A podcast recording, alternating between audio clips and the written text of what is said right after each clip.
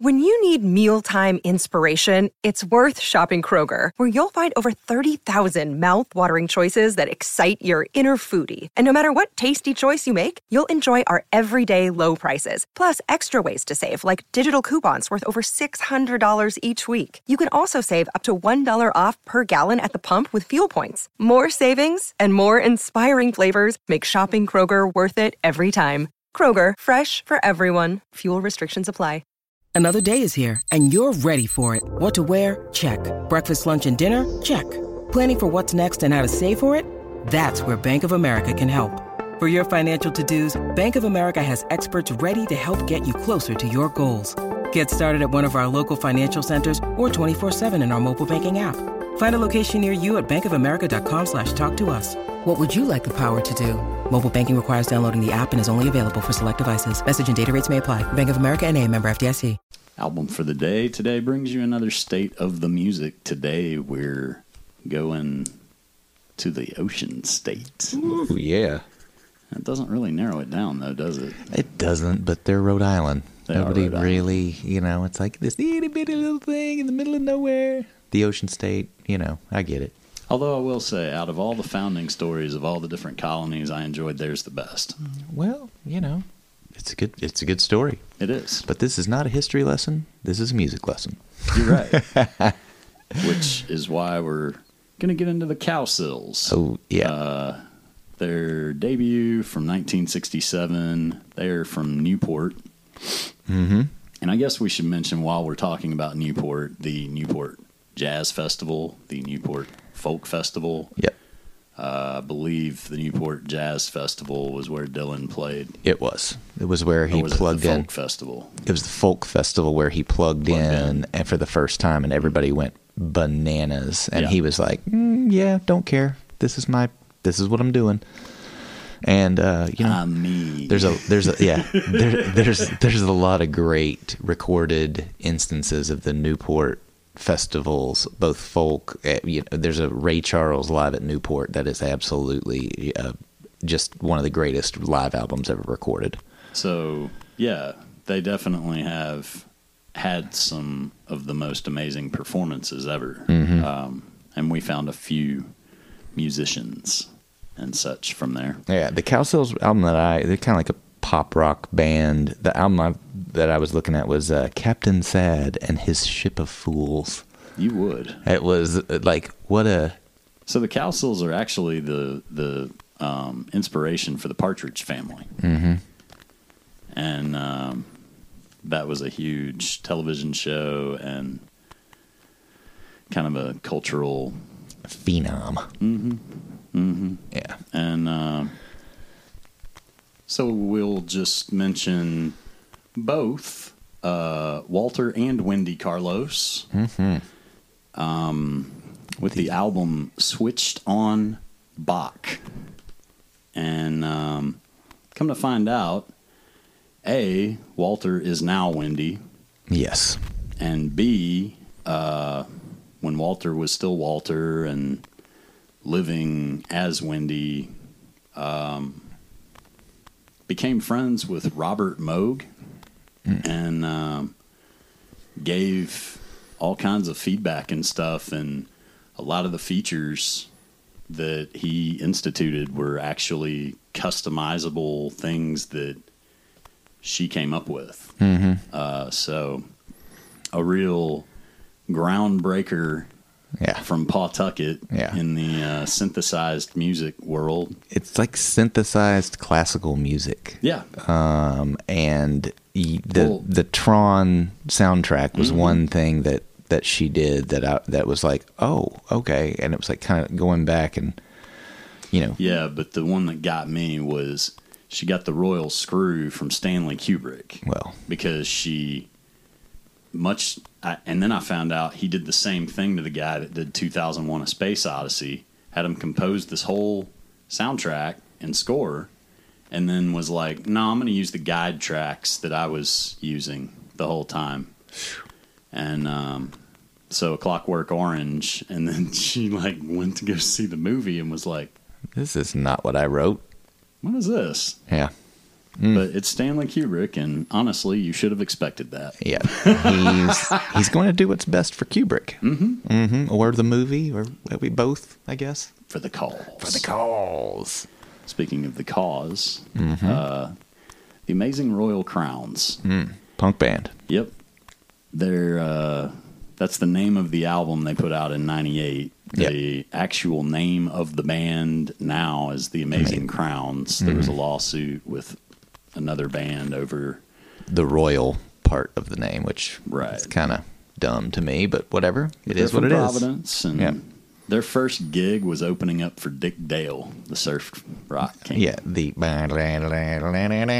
like it's all on one string. Yeah, so that's also pretty cool. Speaking of pretty cool, Bill Conti, Bill um, Conti. Another kind of outside the box, wouldn't think of Mm-hmm. necessarily, but he is a another huge movie composer. Um, he did Rocky Mm-hmm. in 1976 and The Karate Kid in 1984, both of which are just hugely iconic music Oh yeah, scores. yeah. Rocky may be like the the definition of how you score and how how you make a soundtrack for a movie. It's- and the the actual song "Gonna Fly Now" got released as a single because it was just so darn popular, and it actually charted. Mm-hmm. My parents actually had a copy of the Rocky soundtrack on cassette, Whoa, and it was in a black uh, slip in out case, but the actual cassette was black on one side with a white label, and white on the other side with a black label. interesting. Yeah, very rocky. Very rocky. Um, Jeffrey Osborne, also from Providence. As the drummer for the R and B group LTD. Um, His debut album in '82 Mm-hmm. had "On the Wings of Love." Yeah. Jeffrey Osborne. Mm-hmm. He was one that I, I saw and I was like, where do I know that guy from? And there and there it took a little bit of Mm-hmm. He's little bit of played digging. on a bunch of stuff. Yeah. One of the uh, bands that I saw on here that I was like, wait, what was Deer Tick? Um, kind of a modern alt rock, maybe a little country flair, you could say.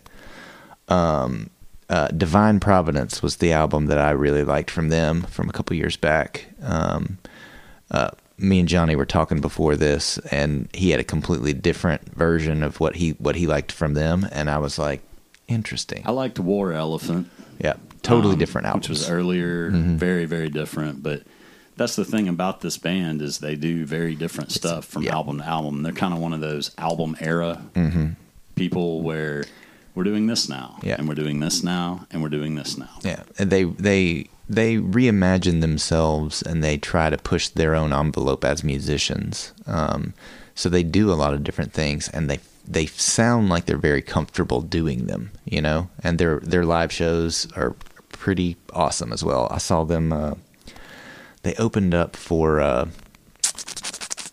I forgot who it was. It was like way early in their career, and they were at. Uh, they're actually opened at a venue that doesn't even exist anymore at uh, Cannery Ballroom. We saw that show together, and I couldn't even remember who the heck Yeah, we it- um, went to see because.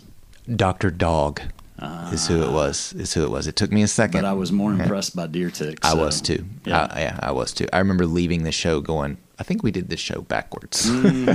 that's a weird. That's a weird way to leave a show. yeah, yeah. Um, speaking of bands that do that kind of thing, um Throwing Muses. I Mm. Another. chose their 1991 album, The Real Ramona. That's, yep, yep. We were in agreement there. They're also from Newport. Yeah, and it seemed like there was a lot of punk music coming out of Rhode Island. I the more I looked, and the more I, it was just a lot of like aggressive. I mean, like you know, even you know Dickie Barrett being from you know Rhode Island. Indeed. everybody will know him from the uh, ska band Mighty Mighty Bosstones with his very unique gravel sounding voice that. He was also the announcer on Jimmy Kimmel Live until like a year ago. Oh, really? I didn't know that. Yeah, when they went on hiatus in 04, Yeah. since like 05, he's been Interesting. I did not know that. now. Yeah, you get it now. I do. I do. Um, another Providence band, Combustible Edison. What a great name. I saw them uh, come up in my research, and I was like, neo lounge music. Tell I'm me more. Have to check that out. They got a song called "Spy versus Spy" on their first album. That Johnny plays it for me, and I was like, "Whoa, what is this?" And I was like, "This sounds like if Fela Kuti was an international spy." And then Johnny was like, "Check the name of the song." I was like, "Yeah, no, that fits. That fits." Yeah. So um, one thing I thought was interesting about them though was apparently after they split up, um, one of the band members, Michael Cudahy, I'm guessing, helped build the internet radio station and music community site Luxuria Music, which launched in 1999. He's also a cocktail enthusiast and was credited with coining the term cocktail nation as well as the combustible Edison cocktail. Well, there it is. The recipe for the cocktail was featured on the back cover of their debut album. Well, I'll have to go pick that up to find out what a combustible Edison is because it sounds amazing. Sounds delicious. Um, let's see. How about uh, Belly, alt rock band? Did Well, you did I you mean- did you look into them? Um, they have an album I liked uh, called King, Right. um, and I picked Star from them. Okay. Because really they only put two albums out. uh, We went different directions. yeah, Um, yeah, but it Belly formed because uh, Tanya Donelly left Throwing Muses, mm-hmm. and. So I mean they're related in that way. But Belly was an interesting band, and um, she reflected back on that later. Tanya Donelly did, and said that you know she she wished that they had gotten more out of their time. Well, yeah. I mean, I think anybody could say that. That I think that there was a lot of a lot of musical talent in that room, um, and we got what we got, and I'm happy for what we got. But I wish there could have been a little bit more. You know? I couldn't help but notice there was a band called Face Dancer. Yeah, I yeah, I saw that. I wasn't a huge fan personally. Well, they formed. I thought it was interesting that they formed in 1972 at the University of Rhode Island, which was prior to when the Who's Face Dances came out. Mm-hmm, So I was like, I gotta listen to that. Mm-hmm.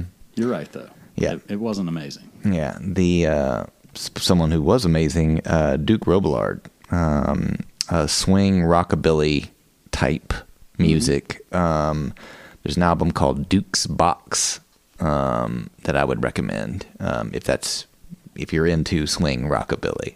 That's where I would start. It's interesting how much of a scene there was there. Yeah, I mean, Um, I'm telling you, the the ska punk, rockabilly, that like, you know, fast paced guitar style Mm-hmm. is just that's apparently Rhode Island. That's what they that's what they do there.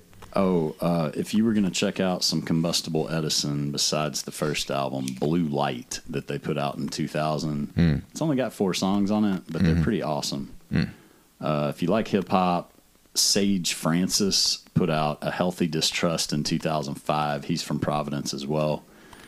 And uh, that's on Epitaph Records, which is what caught my attention. I usually think of that as a rock Mm-hmm. label. And uh, Velvet Crush from Providence. Power pop.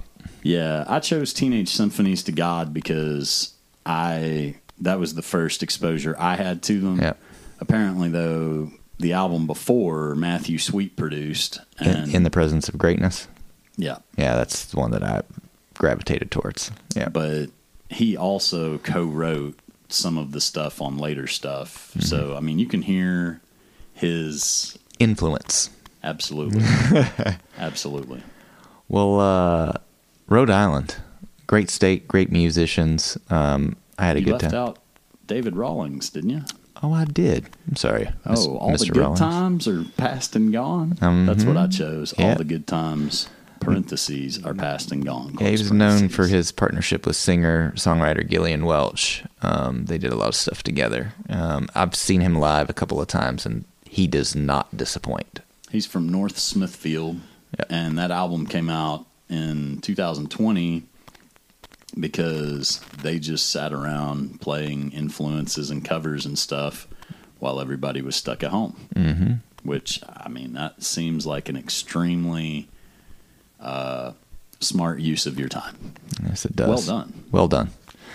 Well, well done, Rhode Island. Um, yeah, if there's anybody you think that we missed or uh, left out, or you've got uh, you want to tell us about your band, hit us up at uh, Album for the Day on Twitter. Um, but be sure to follow and subscribe wherever you listen to us. Um, you can shoot us an email at albumfortheday at gmail.com. Um, yeah, thanks for listening, and we will see you when we see you. On the wings of love, up and above the clouds. The only way to fly is on the wings of love. Nice.